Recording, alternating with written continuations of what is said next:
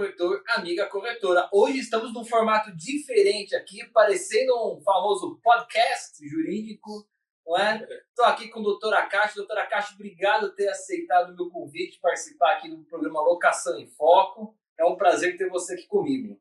Muito obrigado pelo convite. É sempre um prazer poder ajudar e participar de momentos assim, né? De compartilhar algumas informações. Com certeza. E hoje a gente fez esse formato mais especial, desse bate-papo, por quê?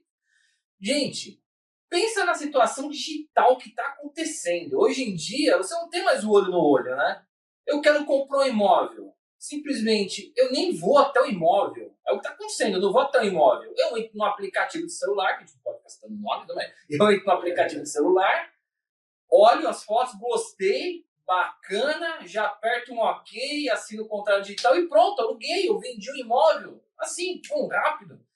Ou seja, contato humano, vai acontecer o quê? Vai acabar, certo? Então, doutor Akashi, o senhor que é médico, o senhor que é especialista nessa parte também de, de comportamento humano, por favor, fale um pouco sobre isso. É isso. É, minha formação é, é de sou cirurgião vascular de formação e há alguns anos eu venho estudando um pouco sobre o comportamento humano. E é muito curioso essa história, porque estudar o comportamento humano começou quando eu estava atendendo um paciente e ele era professor de hipnose. Eita. E aí o meu estudo sobre o comportamento humano, claro que na medicina a gente já estuda bastante sobre o comportamento e a fisiologia humana, mas ele despertou ainda mais quando eu comecei a entender o que, que era a hipnose. E a hipnose me levou a um outro ramo, que foi a P N L, que é a Programação Neurolinguística. E aí eu percebi o quanto o nosso cérebro se adapta a determinadas situações que fazem a gente, durante a nossa evolução como espécie, ter alguns comportamentos. Então, quanto à pergunta como vai ser esse novo mundo, é um grande desafio, porque Uh, esse mundo digital fez com que as nossas relações uh, mudassem. E para você ter uma ideia de como as relações mudaram, tem um trabalho que, uh, que pesquisa compras online. Eles perceberam que as pessoas que fazem compras online, noventa e sete por cento dessas pessoas procuram feedback de outras pessoas dentro da compra. Como assim? O feedback de outras pessoas, ele vê primeiro comentários. É o famoso, eu vou num vídeo no YouTube, olha o primeiro comentário antes de ver o vídeo. Exatamente. Que coisa. Então, noventa e sete por cento. Olha, noventa e sete por cento é mais do que as pessoas concordam se a Terra é redonda. É o terraplanismo que está comprando certos espaços. Então, noventa e sete por cento das pessoas olham o comentário das outras e a partir desses comentários é que eles decidem se fazem a compra ou não. Então, o que aconteceu foi uma certa mudança da forma em que essas relações humanas estão acontecendo, mas elas continuam acontecendo, né? Então é muito importante que a gente se adapte a esses novos tempos. Óbvio que essas relações humanas não vão acabar, né? O nosso contato homem a homem, aliás, esse foi um dos motivos da gente fazer essa discussão. Exato. Presencial homem a homem, para a gente mostrar a importância de como o relacionamento mantém e cria vínculos. E isso você falou uma coisa legal, porque o pessoal que está assistindo a gente está falando, pô, mas esse cara tá maluco? Não é, porque sempre, né, desde que a gente parou de usar o estúdio com a pandemia, a gente sempre faz o quê? Eu estou num lugar gravando com o equipamento, a pessoa está no outro lugar gravando com o equipamento, o programa fez dessa forma. Essa primeira vez que nós estamos fazendo o mesmo espaço físico, justamente pela ironia de mostrar para o colega a relação humana que vai... que tá para acabar se não mudar isso. Ou então que a gente vai mostrar que não vai acabar. Não vai acabar, na verdade vai evoluir. A gente está passando por uma fase em que a gente tem uma, uma nova forma de comunicação. A gente saiu de uma comunicação na pedra, com fumaça. A gente foi para uma comunicação dos livros, com Gutenberg quando imprimiu a Bíblia. E assim foi evoluindo o mundo. Foi ter uma comunicação por e-mail, agora as comunicações por telegrama. Agora as comunicações estão ainda mais rápidas, por WhatsApp, por Telegram. Então a gente tem uma série de formas de comunicação e é muito importante que o, é, a quem a gente está comunicando, eles entendam qual que é o que você quer se comunicar. Tem uma, uma, uma fala que diz o seguinte: na comunicação a, é do emissor da informação a responsabilidade por essa comunicação. Então, quando a outra pessoa fala eu não entendi, a culpa é de quem emitiu a informação e não de quem escutou de maneira inadequada. É aquela máxima, uma carta é feita para a pessoa ler, entender. Se a pessoa não está entendendo, a culpa é sua de escrever a carta. Escrever, exatamente, que não escreveu de maneira adequada. Então, a comunicação e os relacionamentos humanos passam por você identificar o que você quer comunicar. Porque, por exemplo, no, no, no campo da maioria dos que estão assistindo agora, que, é o, que são as vendas. A venda, você tem um produto. E esse produto precisa ter um comprador. O que você precisa identificar é qual comprador melhor se adapta àquele produto que você tem. Então, o objetivo de uma venda não é enganar o cliente. Então, todas as técnicas de comportamento humano não são para você dizer eu vou empurrar esse produto, custe o que custar. Não.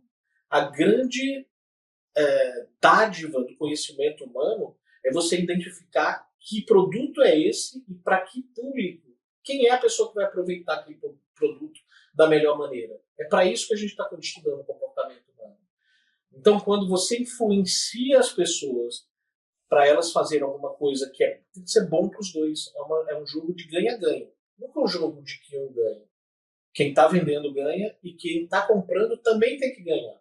E são essas técnicas que a gente pode conversar um pouco de como esse mundo online, como essa preparação dos relacionamentos humanos pode ajudar você a fazer isso de maneira mais eficaz. Exato, porque quando você começa essa coisa de digitalização, você acaba perdendo esse contato humano e é uma coisa que não é legal. Apesar que eu acho que existem situações que você consegue ter esse atendimento digital sem o contato humano. Eu, por exemplo, eu tenho muitos clientes aqui no escritório que eu nunca nem vi a cara, não sei nem como é que a pessoa é. Sim. Mas pelo menos um contato telefônico, alguma coisa, áudio, eu acho que áudio é muito mais pessoal do que você simplesmente escrever, não é? Sim. No WhatsApp, pelo menos esse contato, essas coisas eu tenho, e a pessoa gosta de mim, a pessoa me indica para todo mundo, a pessoa nunca nem olhou na minha cara, nunca nem veio aqui. Então dá para você aproximar no meio digital, mas tem empresas, principalmente, que nem isso fazem, não é verdade? O, o que é, como que eu me aproximo no mundo digital? Então, que for, por exemplo, no e-mail, que é uma comunicação quase sempre fria. Se vocês começarem a prestar atenção, na verdade é isso que a gente precisa fazer, a gente precisa prestar atenção. Então, é, no mundo, lá você já falava, nada se copia, né? Nada se cria, tudo se copia. Tudo se copia. Então, o primeiro passo, a gente precisa identificar quais são as ferramentas que funcionam bem. E uma das ferramentas que, muito, que funciona muito bem é a reciprocidade. Então, as pessoas, elas, o que é que esse cliente achou que você era uma pessoa boa? Se identificou comigo. Se identificou. Então, como que, o que, que leva aquela pessoa a se identificar com você? Se você não der nenhuma informação, ela não vai saber. Ou se você não procurar essas informações desta pessoa, ela não vai saber o que é importante e o que não é. Então, a gente gosta naturalmente de coisas que se parecem conosco.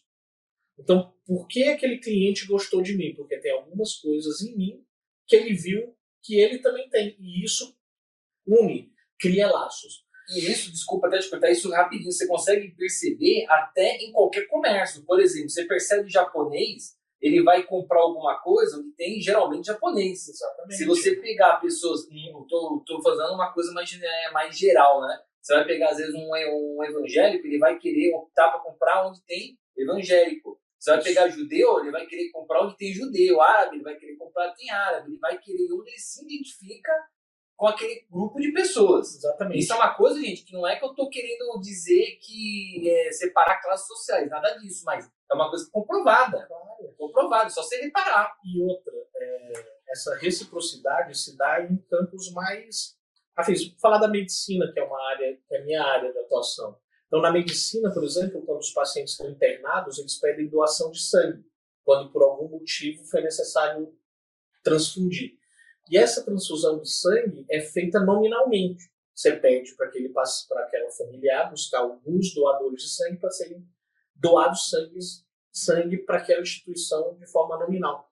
Só que a gente sabe que esse sangue ele não vai ser dado para aquele paciente, porque ele já, inclusive, pode ter, já até já ter recebido o sangue. Então, por que, que você faz uma doação nominal para algo que não vai ser dado para aquele paciente? Porque isso cria um vínculo.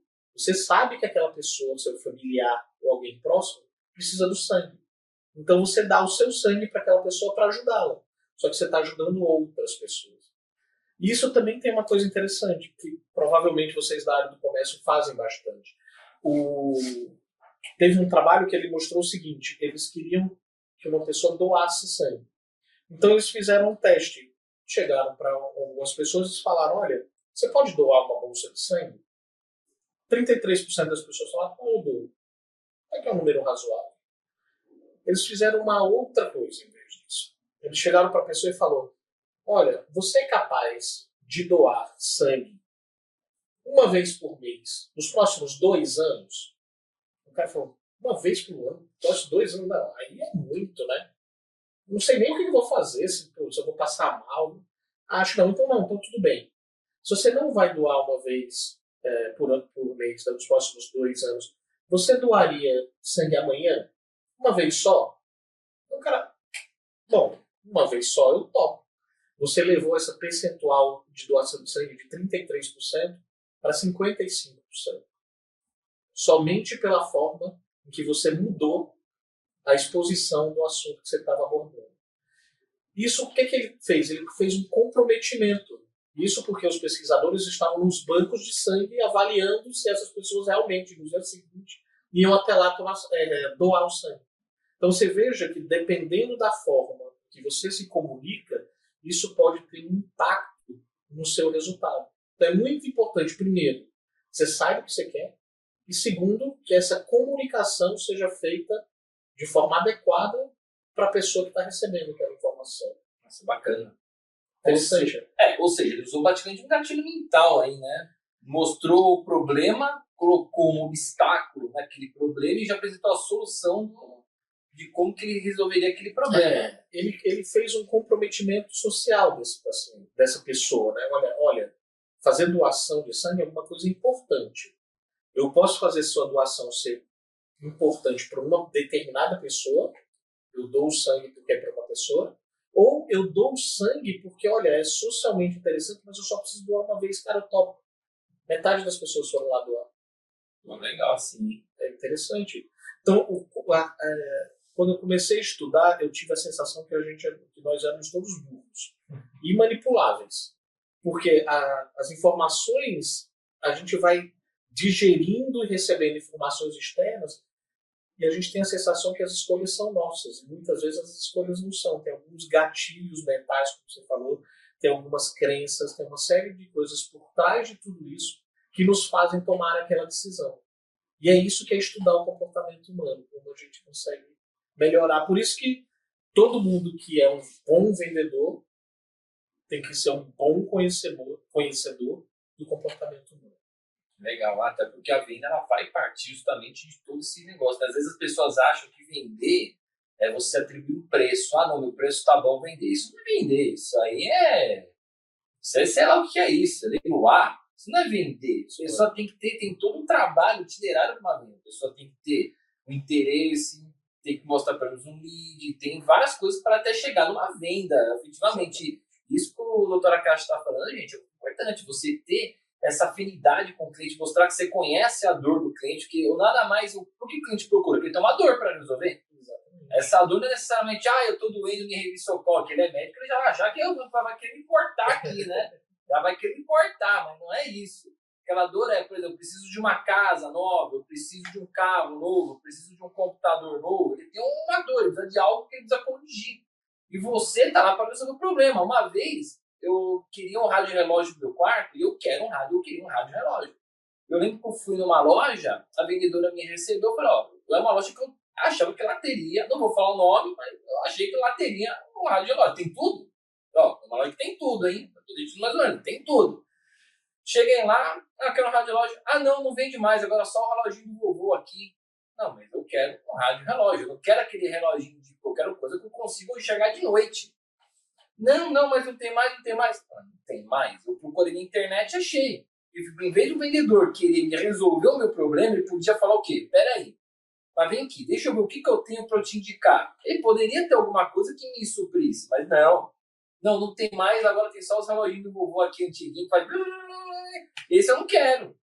Eu já deixei claro. Ou seja, em vez do vendedor ele resolver a minha dor, resolver um problema, Ele tentou me passar uma outra coisa que não me interessa. O que acontece? Ele perdeu a venda, perdeu o cliente. Exatamente. Isso é muito importante, porque algumas vezes, no afã de você querer fazer aquela venda, você pode perder outras vendas melhores. Exato. Né? Então, é muito importante que o cliente enxergue em você uma referência que, quando ele precisar de, daquele produto, se ele teve uma boa relação, ele vai voltar. Ele vai voltar. Isso é importante. E ele vai indicar outras pessoas. Ah, e tem uma outra coisa importante. Esse, esses dias eu passei numa concessionária de carro, que eu estava para trocar. Aí naquela negociação toda que a gente estava, eu fiz uma proposta do vendedor que ele não gostou. Porque eu achei, cara, eu não vou dar toda essa diferença desse carro para trocar. Eu não quero, para mim não compensa. O vendedor começou a levantar a voz para mim. O vendedor começou a levantar a voz para mim, gente. Começou a achar ruim. Não, você está depreciando meu carro. Cara, eu só tô falando que pra mim não compensa fazer esse negócio. Assim. Ou seja, era uma concessionária até grande, viu? Eu vou voltar lá? Nunca mais. O cara pode ter até o carro pro cara. Não vou voltar nunca mais. Eu vou indicar alguém pra aquela concessionária? Muito improvável. Muito improvável. Ah, mas eu não vou fazer diferença na vida dele. Eu talvez não, mas só que se ele faz isso com dois, três, quatro, cinco, vai fazendo aquela relação em cadeia, efeito cascata. Aí você acaba queimando um bom comércio, que talvez está lá há mais de vinte anos, segundo o que ele falou, a preço do quê? A preço do ego? A preço de um mau vendedor. De um mau vendedor. Porque o gerente estava do lado e não fez nada. É, o que acontece? As pessoas têm a sensação de que o bom vendedor é aquele cara que vende. Claro que a venda é importante, mas como você falou, identificar a dor é importante. Exato. Então, algumas pessoas, por exemplo, você vai comprar um carro. Ah, você é uma pessoa que tem... Eu sou solteiro ou eu sou casado? Se eu sou casado, eu tenho família ou não? Por quê? Porque se você tem um carro esportivo e o cara é uma pessoa que tem uma, um, um link familiar muito grande, tem que transportar crianças, a família, ele não vai querer um carro esportivo. É lógico. Pode ser o mesmo carro. Só que você vai apontar as características daquele carro que podem... É, suprir as necessidades familiares dele. Então pode até ser um carro esportivo, mas que tem as características familiares que aquela pessoa está buscando. Tem um, um bom trabalho sobre isso que ele aponta o seguinte. Eles fizeram um site, já que a gente está falando de como faço venda online. Era um site em que o mote era vender colchão. Então eles direcionavam a compra, a compra dos clientes para dois grupos. Um grupo, que o site era de colchão, ele tinha no, no fundo daquele site algumas nuvens meio fofinhas, né? Uma sensação mais lúdica de um azul. E no outro grupo tinha umas moedas caindo. Em um momento eles viam algumas moedas caindo. O interessante é que no grupo em que tinha o azul e, as, e o algodão e, a, e as nuvens fofinhas, as pessoas compraram colchões baseados no conforto. Elas iam lá, olhavam e escolhiam, eles não olharam os preços, eram os colchões algumas vezes mais caros até. No grupo em que o site direcionava, para que tinha algumas moedas, eles escolhiam o colchão mais barato. Os dois, e as pessoas, depois que compravam, eles perguntaram, ah, o que, que fez você comprar isso? Não, foi o preço. Não, eu estou procurando algo confortável. Então teve uma diferença estatística entre os dois grupos, relacionado somente ao fundo de tela que estava aplicado ao site. E na, na vivência deles, na cabeça deles, eles não foram influenciados por isso. Ou seja, as nossas escolhas podem ser influenciadas por coisas, inclusive, que a gente não faz ideia que a gente estava vendo. Sobre o fundo de tela de um computador, por exemplo. Exato. Por isso que eu, eu dou palestras às vezes para o empreendedor, uma, coisa, uma das coisas que eu bato é imagem pessoal. Eu bato muito imagem pessoal. Por exemplo, na minha área, que é advocacia, eu vou atender que público? Depende, eu atendo vários públicos. Se eu vou atender um público mais simples, do jeito que eu estou aqui, calça jeans, blazer, tá ótimo. Eu vou atender um público mais humilde, às vezes até uma camiseta, uma camisa polo. Eu vou atender um outro público maior, cara, um via Veneto no mínimo. Via Veneto no mínimo, cargo via Veneto no mínimo, para você poder estar tá apresentado para aquele público. Senão, a pessoa tem que o quê? Identificar com você e... Essa imagem pessoal vende muito. Exatamente. Então, o hábito não faz o monge, mas o hábito identifica-o. Exato. Então é muito importante, mas isso, claro, que para quem já está vendo isso no dia a dia, você vai começar a perceber essas pequenas nuances. Mas é, nem sempre isso é tão fácil de perceber. Mas, por exemplo, no supermercado, você pega um supermercado dia. O supermercado dia tem um padrão de apresentação é, da, dos produtos que é típico. Eles vão ter aquelas laranjas ali no cantinho, em cima do móvel, meio jogado. Você tem a sensação que é meio desorganizado algumas vezes. Você vai no Pão de Açúcar vinte e quatro horas e ele tem um outro padrão de distribuição. Às vezes o mesmo produto vai ter trinta por cento, quarenta por cento de diferença somente pela apresentação. Exato. E não tem nenhum mal nisso, porque quem está procurando um produto no Pão de Açúcar está procurando determinado tipo de padrão. Quem está procurando ao comprar alguma coisa do dia está com outros objetivos. E não tem importância. O que importa é qual o resultado final. O que você quer. É. O que você quer oferecer. E aí você... Um bom vendedor tem que identificar isso. Ah, tá na gastronomia. Às vezes você vai, você vai num restaurante, ele serve o mesmo prato que o outro, só que ele é o dobro, o triplo do preço por causa da apresentação. Por causa, da apresentação. Por causa do ambiente. Exatamente. Tem aquele, como é que chama, o Hanover. É um baita, um espaço legal para você comer fundi, mas só que ele é um fundi muito mais caro do que você comer em algum outro lugar, mas você tá pagando o quê? O ambiente, a apresentação, a experiência... Então, acho que tudo isso vai daquele negócio, identificar. Tem gente que vai e fala, nossa, sensacional, amei, nossa, vou voltar mais vezes, porque ele se encantou com aquela apresentação. Então, é isso que entra, tudo de identificação como você está. Perfeito. Então, é, ao identificar o produto que você quer vender, para que cliente, a sua apresentação é importante. Porque você vai ter que defender uma reciprocidade. Se você está muito diferente... daquele cliente que você vai vender ou na internet com as palavras que você está digitando e que você está se comunicando com ele, ele vai dizer, olha, isso não é um produto que me cabe ou que, não me, que me agrada. Então você precisa conversar com essa pessoa naquele mesmo, com o mesmo linguajar, com a mesma naturalidade que faria, por exemplo, com alguém que tem um nível social, é, cultural um pouco mais elevado. Então você pode conversar com esses dois mundos, porque o produto depende de quem quer comprar. E você precisa se comunicar de maneira adequada para fazer essa boa, para conhecer bem a necessidade e a dor daquela pessoa. É, se adequar dentro do cliente, né? O cliente ah, às vezes você vê eu atendendo o cliente aqui no escritório, por exemplo, no telefone, se é um cliente um pouco mais de nível, eu converso mais formal. Agora, às vezes, me liga aqueles clientes que já são tudo, são tudo maluco, mais maluco que eu. E aí, mano, beleza? Então, não sei o quê. Você tá no nível daquele cliente.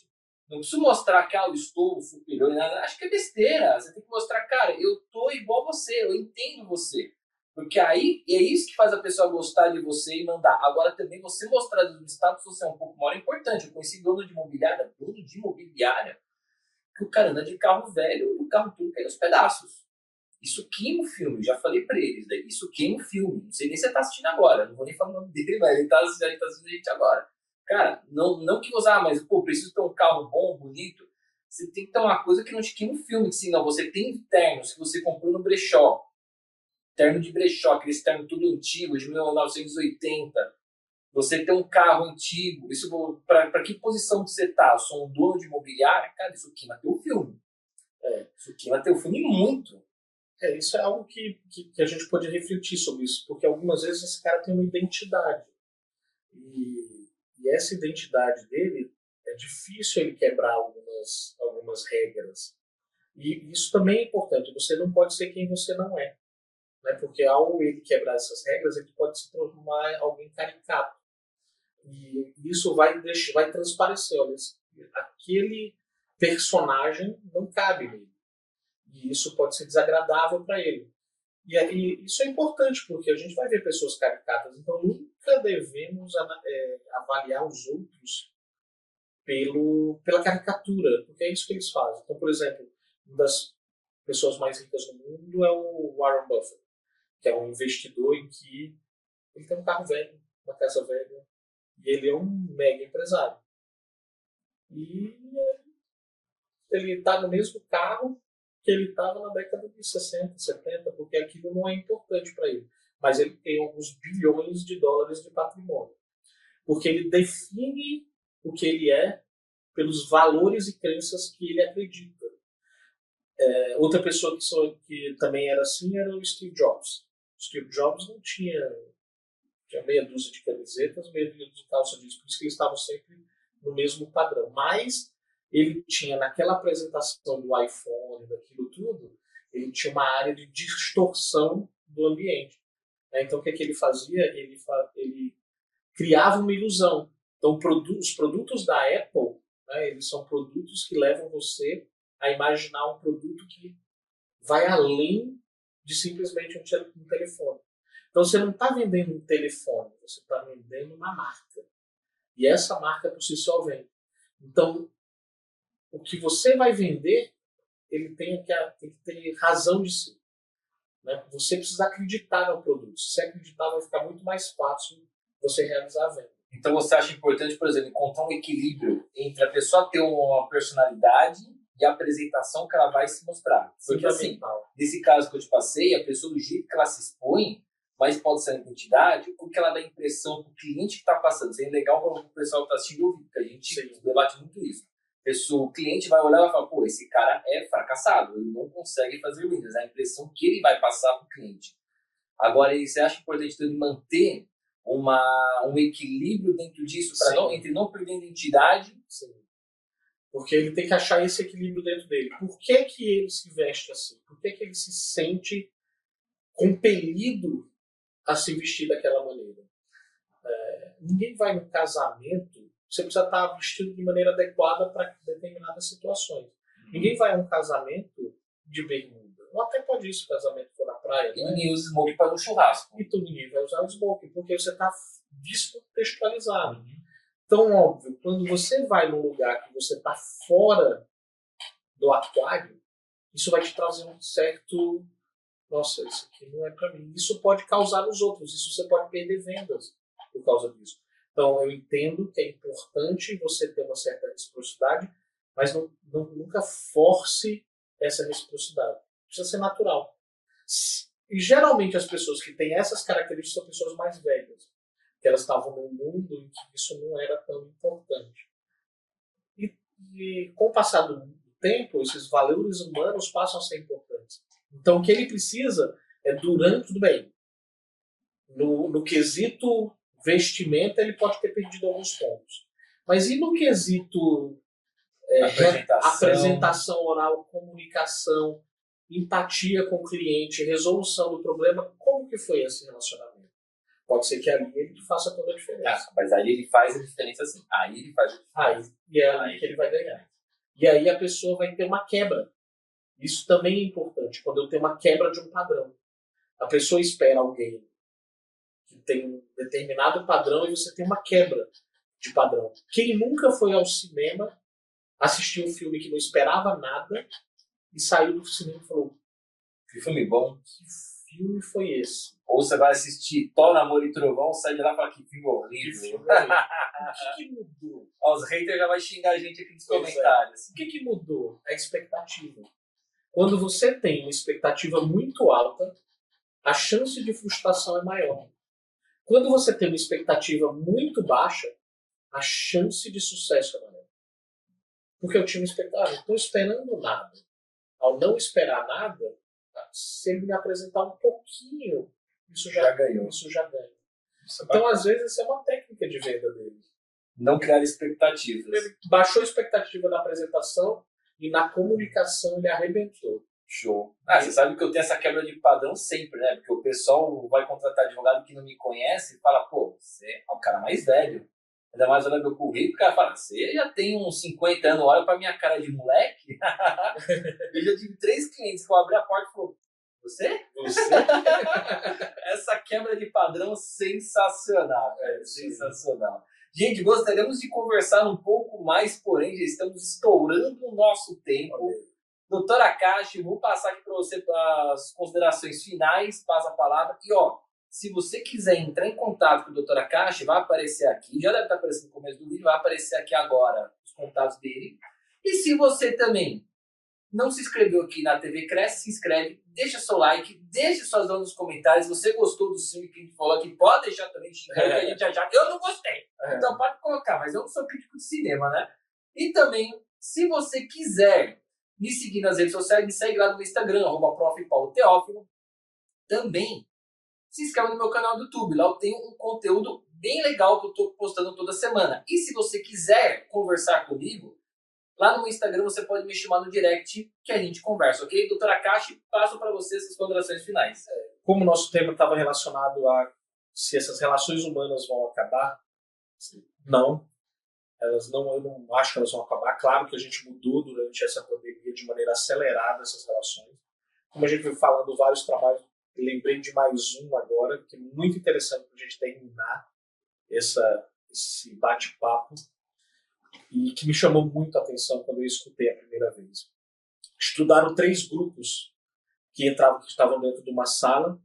Num deles, no fundo, a gente tinha uma pessoa sozinha, e no outro grupo tinham duas pessoas no fundo separadas, e a pessoa estava lá sentada, e no terceiro grupo tinha uma família, duas, duas, duas pessoas muito próximas, abraçadas. E aí chega o, o pesquisador e deixa cair algumas, é, algumas peças no chão. E desses três grupos, o terceiro grupo, que na sala tinha pessoas juntas, abraçadas, essa pessoa desceu e ajudou a coletar aquelas coisas que tinham caído, mostrando uma afinidade a, a ajudar. E o mais interessante era a idade dessas pessoas. Eles tinham dezoito meses, crianças. Ou seja, elas ainda não tinham nenhuma, é, nenhum background de, de vícios, de outras coisas. E mesmo assim, por causa do fundo, elas ajudaram esse, essa pessoa a coletar. Mostrando a importância dos relacionamentos humanos, mesmo num papel de fundo. Joia. Legal. É isso. E é isso. Obrigado, doutor Akashi, pela participação. Encerramos mais um programa Locação em Foco. Aguardo vocês daqui duas semanas e foco nas locações. Tchau, tchau.